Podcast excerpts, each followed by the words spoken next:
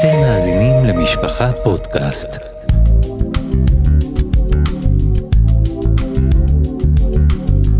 הכוח הפנימי, מדריך מעשי להתפתחות אישית עם הדוקטור עוז מרטין.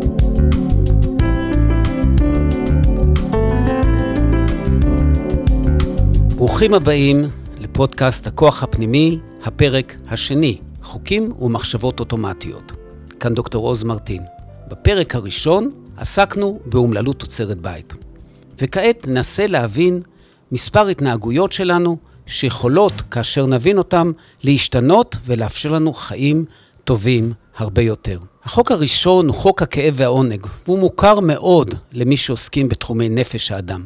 את גרשון, בן ה-26, הכרתי לפני מספר חודשים. בפגישה הראשונה הוא סיפר לי על הקשיים השונים שהוא נתקל בהם לאורך מסלול חייו. שום דבר לא הלך בקלות לגרשון, ותמיד, גם כאשר הוא השתדל מאוד, תמיד האשימו אותו בחולשת אופי, ברשלנות ובחוסר אחריות. ההורים שלו, שמתחו עליו ביקורת בלי הרף, דיכאו אותו וגרמו לו לאבד את ביטחונו העצמי.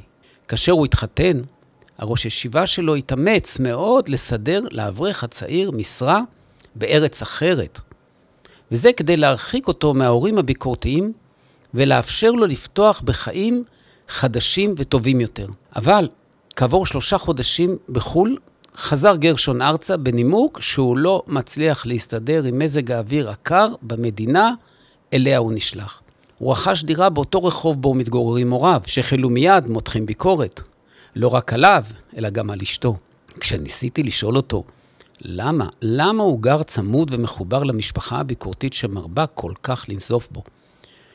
הוא התרעם, והוא שאל אותי, מה אתה רוצה, שאהיה לבד בעולם? בעיניו היה מבט של תמיהה, אבל חלף בהם גם זיק של ניצחון לא מובן.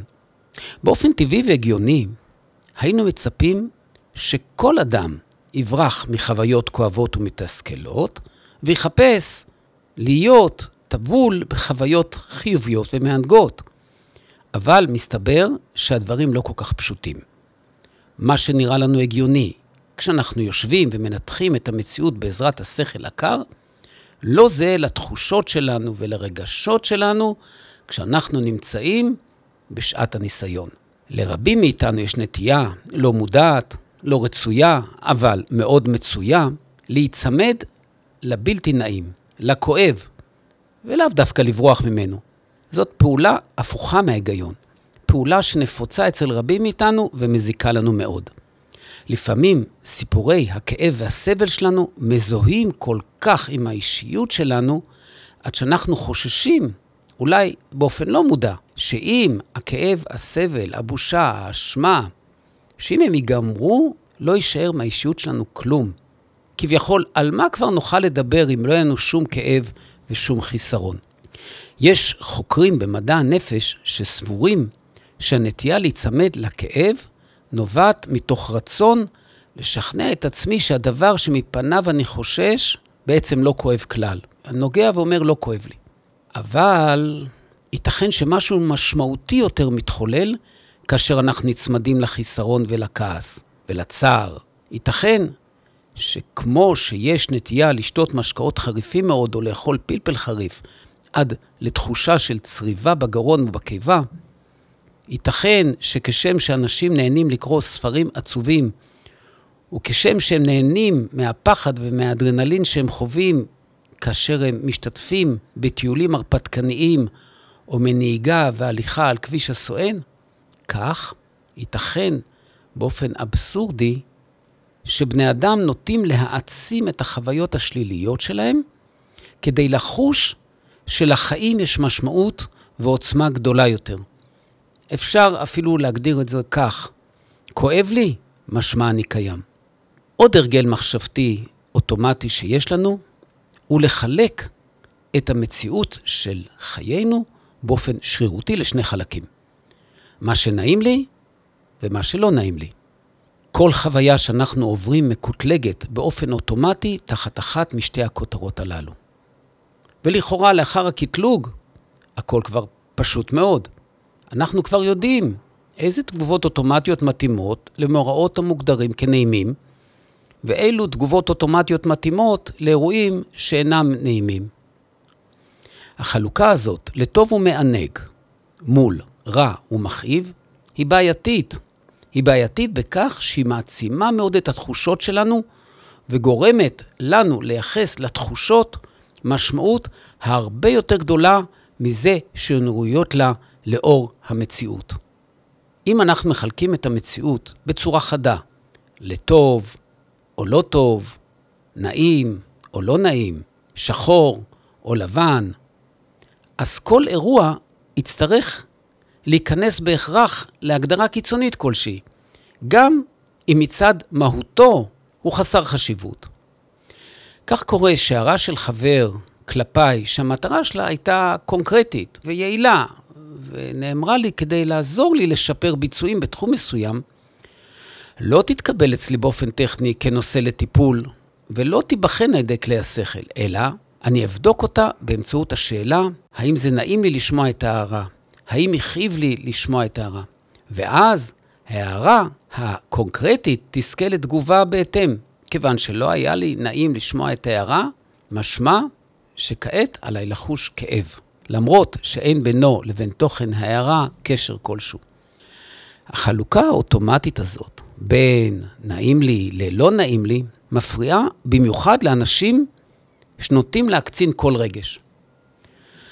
אנשים כאלה תמיד מגזימים ומתייחסים לכל דבר כאל אידיאל או כאל אסון. אם יש משהו שהם רוצים אותו וחושבים שהוא יהיה נעים וטוב בעבורם, הם ייפו אותו, יגדילו אותו, יצבעו אותו בוורוד ויגזימו בכל הפרטים הטובים הקשורים אליו. ואם יקרה משהו שיאיים על הנעימות שלהם, הם יגזימו באומללות, ינפחו את פרטי העניין ויגזימו במחשבות על הסבל והנזק שהוא עלול לגרום להם. כך למשל פגשתי בחור ישיבה, שסבל מהרגשה שהחבר לא רואה אותו ממטר. כתוצאה מכך הוא הרגיש שאין לו טעם בלימוד, והוא רצה לעזוב את הישיבה. אני זוכר את השיחה עם האישה העצובה שלא יכלה להיפטר מתחושת הבדידות שמילאה אותה כשבעלה חזר הביתה ולא זכר להביא את התרופה לכאב הראש שהוא הבטיח לקנות עבורה בסופר פארם. היא הייתה מסוגלת לבכות בשל הזיכרון הנורא הזה גם חמש שנים אחרי מועד ההתרחשות המדוברת. חמש שנים היא החזיקה ומחזיקה את זה בראש. וזה מנגנון אוטומטי. וכדי לפרוץ את המנגנון האוטומטי הזה ולהימנע מהסבל שהוא מביא עמו, אנחנו צריכים לגשת לארון המחשבות והרגשות שלנו ולבנות בו מדפים ומגירות נוספות. הרי לא ייתכן ולא הגיוני שאדם מבוגר ימיין את כל אירועי החיים שלו רק בין שתי מגירות, נעים ולא נעים. שימוש בשתי המגירות האלו בלבד מצמצם מאוד את טווח המציאות הפנימית שלנו וגורר תגובה אוטומטית כמעט לכל מצב. אני רוצה לתת לכם דוגמה לפירוש לא אוטומטי של המציאות. מספרים על אדם גדול אחד שהיה חולה במחלה קשה, והיו לו כאבים חזקים, אבל הוא תמיד חייך, ואף פעם לא התלונן. פעם שאל אותו מישהו, איך הוא יכול לשרוד את כל הכאבים שהיו לו ולהחזיק מעמד בגבורה הזו? ענה האיש לשואל, תראה, הכאב שכבר היה לי ועבר, למה שאחשוב עליו? הרי הוא כבר חלף ואיננו. הכאב שיש לי עכשיו, הוא בוודאי יחלוף עוד מעט בעזרת השם. והכאב שיהיה לי בעתיד, הוא עדיין לא הגיע. ו- ולכן לא נותר לי אלא להיות חזק ושמח. יכול להיות שהסיפור הזה לא מתאים ליכולות שלנו, ויכול להיות שאיסוף של כל רגעי הכאב היה בכל זאת יוצר מציאות רגשית כבדה, שאי אפשר להכחיש אותה כחוויה לא נעימה. אבל בכל זאת, לדעתי, ייתכן כי מערכת סינון שכלית, מערכת סינון הגיונית, עשויה לפורר את חוויית הכאב שעוברת דרך מערכת הסינון הזו, והיא תפורר אותם לפעורים קטנים. וכך נוכל להתמודד עם סבל בצורה טובה ושקולה הרבה יותר. ובעצם, המפתח לחופש הוא מחשבה לא אוטומטית. כאשר אנחנו נצליח לפתח סוג מחשבה שלא ייצמד לנעים מתוך פחד לאבד אותו, ולא ידחה את הלא נעים מתוך פחד להרגיש את הכאב, אז למעשה תחול התחדשות גדולה במציאות שלנו. כי אנחנו נפסיק להתווכח עם המציאות. וסוף סוף נוכל לחוות אותה כמו שהיא. בעצם המפתח לחופש זו מחשבה לא אוטומטית. כאשר נצליח לפתח סוג מחשבה שלא ייצמד לנעים מתוך פחד לאבד אותו, ולא ידחה את הלא נעים מתוך פחד להרגיש את הכאב, אז למעשה נפסיק להתווכח עם המציאות, וסוף סוף נוכל לחוות אותה כמו שהיא. הצלחה זו גם תאפשר לנו ללמוד מהמציאות הבלתי רצויה את המסרים המתבקשים. וזאת במקום לעצום עיניים כלפי המשמעות הפנימית של הכאב, שיש לה מסר חשוב עבורנו. אז איך עושים את זה? איך מפתחים מחשבה שלא נצמדת לדפוסים קבועים של תגובה? הצעד הראשון בדרך להצלחה כזו הינו זיהוי המחשבות האוטומטיות שלנו. אדם אחד סיפר לי שבמשך תקופה ארוכה הוא סבל מנכות זמנית בעקבות שבר ברגל. אבל במקום להתמקד בכאב, בסבל ובקושי הטכני ולהרגיש אומלל, הוא החליט לעסוק בשאלה מה עליו ללמוד מן המקרה הזה. לאחר התבוננות, שארכה לו יום ולא יומיים, הוא הגיע למסקנה כי קודם, לפני השבר, הוא חי חיים שהצטמצמו סביב צורכי המשפחה והסביבה הקרובה אליו. והוא לא התייחס מספיק לאנשים סובלים שנמצאים במעגל רחוק יותר. כך, כאשר היה רואה למשל אנשים זקנים, חולים או נכים, לפני השבר, הוא העדיף להתרחק. להתרחק מהם כי זה לא נעים. ועכשיו, כתוצאה מהקושי שהוא עבר, הוא קיבל תחושת הזדהות עצומה עם האנשים הסובלים והחולים והחלשים והזקנים והמיוחדים, והרגשה של כוח ויכולת לעזור להם, להבין אותם ולתמוך בהם. הוא החליט שבמקום לשבת ולהתרכז בכאב שגרם לו השבר המורכב ברגל, במקום להתרכז בהפסדים הכלכליים ובתחושת הנכות והמסכנות, הוא צריך לחשוב איך אפשר לעזור לאנשים חלשים האלה, ולחולים, ולמסכנים. והוא גם הגיע למסקנות מעשיות. זו דוגמה לפיתוח של מחשבה שאינה נצמדת לשאלת הנעים והלא נעים. כמו רבים אחרים, גם האדם הזה סבל, באמת סבל מהבעיה שלו, כאב לו. והיה עליו לעשות תרגילי פיזיותרפיה מטרידים ולא נוחים, לנסוע רחוק למכון הפיזיותרפיה. הלך לו חצי יום על 20 דקות של תרגול. אבל כיוון שהוא לא נצמד לכאב הזה, לא נצמד למסכנות, אלא זרם הלאה ועלה גבוה יותר, הוא הצליח. הוא פיתח מחשבה מרחבית שאפשרה לו לצאת מהמיקוד בכאב הספציפי שלו, מהחוסר שלו, מהכאב שלו, למשהו הרבה יותר גדול. משהו שהעלה את חייו למודעות גדולה יותר, גבוהה יותר ולעשייה משמעותית יותר. כאשר אנחנו חושבים על השפעה ונתינה דווקא במקומות שהכי קשה לנו, אנחנו משחררים את אזורי ההיצמדות שלנו, שבהם נצמדנו לכאב, לחולשה, לקושי, לפחד, לאשמה, ואנחנו מפתחים את השרירים הרוחניים שלנו, אלו שעוזרים לנו לצאת מן המסגרת הצרה של האומללות אל מרחבים של חופש ועשייה יצירתית. המטרה של השיחות שלי כאן בפודקאסט, הכוח הפנימי, וגם בספר שלי הנושא את השם הזה, היא לעזור לכולנו לעלות כיתה. לעזור לכולנו להשתחרר מהמחשבות האוטומטיות והנצמדות שלנו. אלו שנושאות בכנפיים שלהם סבל ואומללות תוצרת בית, ולפתח סוג מחשבה חדש, מחשבה לא אוטומטית. זו מחשבה שיוצרת קשר עם המהות הפנימית העמוקה שבתוכנו, ומצליחה לנתק אותנו מהסבל הקטן אל חיבור הרבה יותר משמעותי ומתגמל. את כל זה אנחנו יכולים לעשות, וכדאי לנו לעשות, כי כך נגלה את הכוחות העצומים שגלומים במהות הפנימית שלנו. כוחות שלא באו עדיין לידי ביטוי והגשמה, לא משום שהם לא היו, הם תמיד היו בנו, אלא רק משום שלא זיהינו אותם, כי הם לא מבוררים ומובנים לנו מספיק. וזה מביא אותי לנקודה קרובה מאוד, שנקראת מצב של מנוחת נפש. המצב הזה מאפשר לנו להיות מודעים יותר ליתרונות ולחסרונות שלנו ושל המצבים שעומדים בפנינו, ולבדוק האם אנחנו מתייחסים אליהם מתוך הגרעין הפנימי האמיתי שלנו, או ממקום אחר. האם אנחנו מתייחסים אליהם מתוך הגרעין הפנימי האמיתי שלנו, או מתוך הדימויים האוטומטיים שרכשנו בעל כורחנו במשך החיים. מצב זה של מנוחת נפש מאפשר לנו גם להיכנס ביתר קלות למחשבה המרחבית. באמצעותה נוכל להבין מהו השיעור שניתן ללמוד מהבעיה שלנו.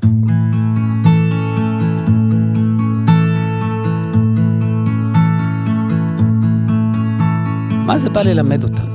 במצב של מנוחת נפש, נוכל ליצור עולם פנימי עשיר, שבו הטוב והרע, המענג והמכאיב, הם חלק ממציאות שאנחנו מתבוננים עליה.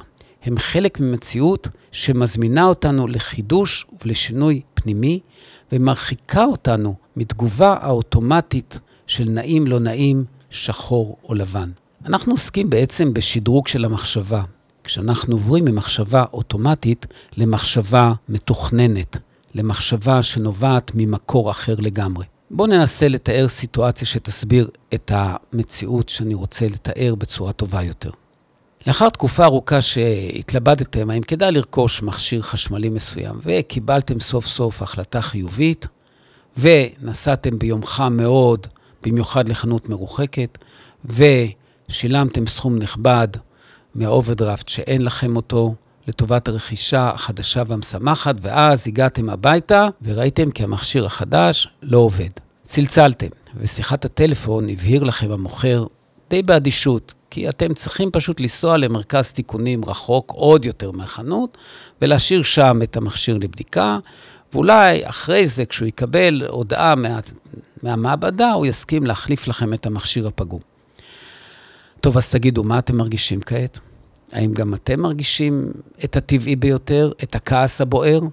האם גם אתם ואני כועסים על היצרן, על החנות, על המוכר שלא בדק את המכשיר ועל כל העולם בעצם? אם זוהי התגובה האוטומטית שלנו, הרי שבאופן מיידי, מתחת לכעס, צומחת תחושת סבל, וגם טעם מריר שאותו נרגיש בפה כאשר נחשוב על כך ששום דבר לא הולך לי בחיים. בשלב הבא נרגיש שהחיים מעיקים על הכתפיים שלנו ונרצה לברוח לפינה שקטה, לישון או לעשן חלילה סיגריה אסורה.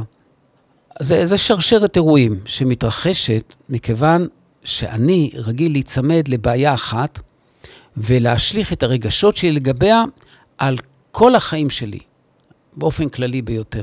אם ההיצמדות הזאת לבעיה תהיה חזקה מאוד, אז המכשיר המקולקל הוא לא יהיה רק אחד שלא נותן את התוצרת שלו, אלא המכשיר המקולקל יקלקל עבורו את כל היום כולו, והוא יגרור תגובות שרשרת חזקות ובלתי נעימות מהסביבה הקרובה. במילים אחרות, המכשיר החשמלי המקולקל, שאולי באמת יוחלף בסופו של דבר, עלול לגרום לי לאובדן יום שלם מהחיים, למריבות עם בן או בת הזוג, ואולי גם להוביל להחלטות שהן טעות, עד כדי מריבה עם הבוס והתפטרות ממקום העבודה, וחלילה תאונת דרכים, והכל יכול לקרות, מכיוון שאני עובד עם מחשבה אוטומטית. כדי להימנע מהתופעה הזו והדומות לה, אני חייב לעצור את המרוץ השוטף ולומר לעצמי, רגע, שים לב, הרי יש לך כאן תגובה, תגובה של הצמדות אוטומטית. הרי אני נצמד לסבל, ובעצם אני מעצים את הסבל במקום להקטין אותו. אני חייב להשתנות, אני חייב לראות את הדברים בפרופורציה הנכונה. אז איך עוצרים את ההתנהגות האוטומטית? אז התשובה היא שזה לא קל. קשה לעצור את ההתנהגות האוטומטית כשנמצאים ממש בתוך העין של הניסיון, עמוק בתוך הניסיון. ולכן הדרך הנכונה לשנות הרגל חיים וחשיבה מוטעה, זה להתכונן מראש לחוויה המכעיסה והכואבת שבוודאי תבוא. כלומר, תרגול על יבש, כמו שאומרים בצבא, הוא הדרך הנכונה להצליח בקרב, הרטוב. כאשר טוב לכם ואתם רגועים, למשל, כאשר סיימתם את הפעילות היומית שלכם, תעצרו לרגע, אל תיכנסו לפעילות נוספת. הפעם שבו בשקט ושאלו את עצמכם, האם אתם מוכנים לנסות ולהכין את עצמכם ליום המחר?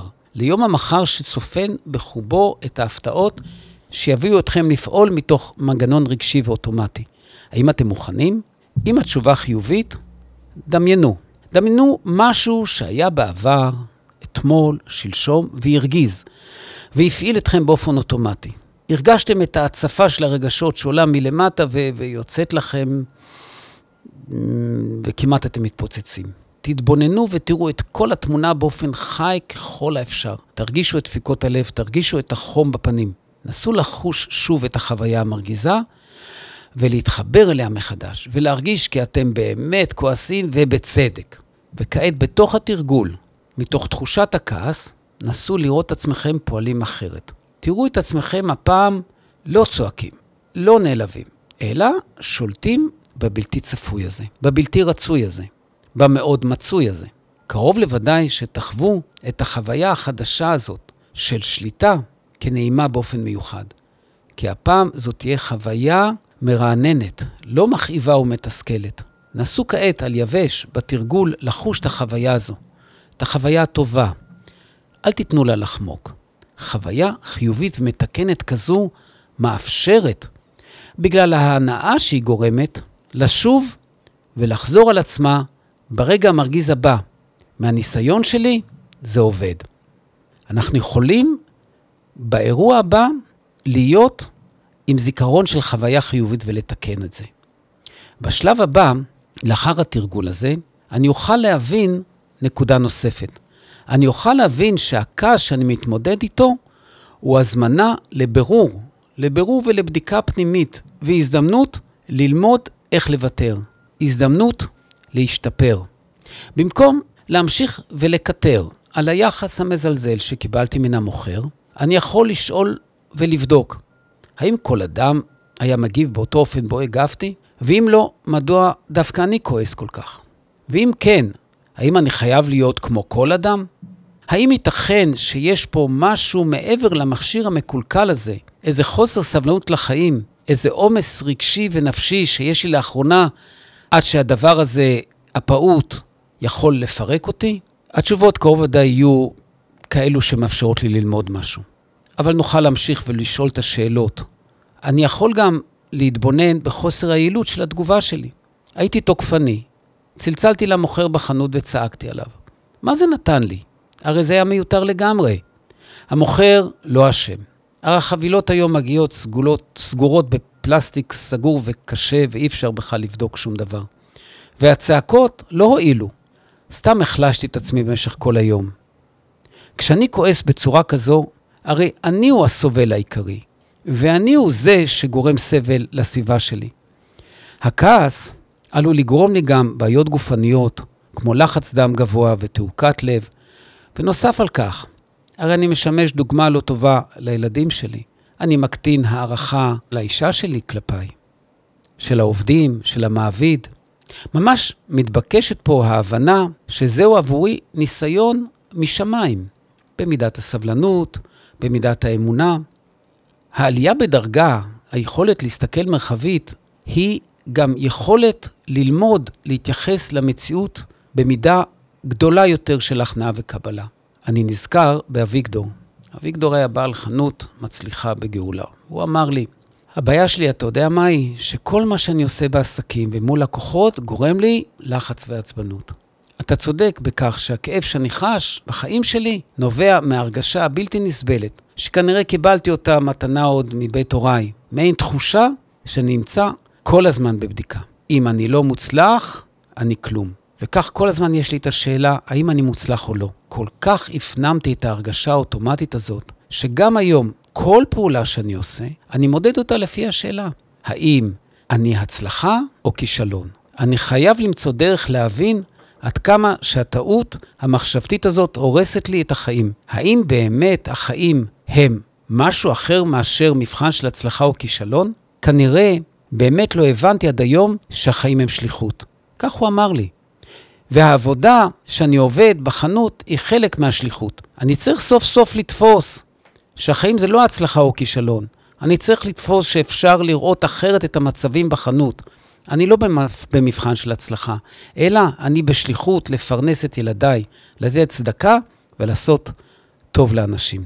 הכל אמת, כך הוא אמר לי. באמת, באופן כזה אנחנו יכולים ללמוד בהדרגה לשדרג את התגובה האוטומטית שלנו למצבי מצוקה. וככה לא להגיע למצב שמצב מצוקה יגרום לנו לתגובה אוטומטית של אומללות ארוכת טווח מתוצרת בית, אלא שנוכל ללמוד ממצב המצוקה משהו מועיל מאירועים כאלה ולעלות כיתה. דבר חשוב נוסף שכדאי לנו לזכור הוא שההבנה שיש דברים, מחשבות, רגשות, הרגלים וכדומה שהם לא שלי, אלא הגיעו אליי ברכישה או בירושה, או הפילו לי אותם על הראש, מהעבר, מהמשפחה, מחברים, ההבנה הזו שהם לא שלי, חשובה מאוד להתפתחות האישית שלי. ייתכן כי דברים כאלה מהעבר מיותרים ומורידים את איכות החיים ומזיקים לי ומזיקים לאחרים שקרובים אליי.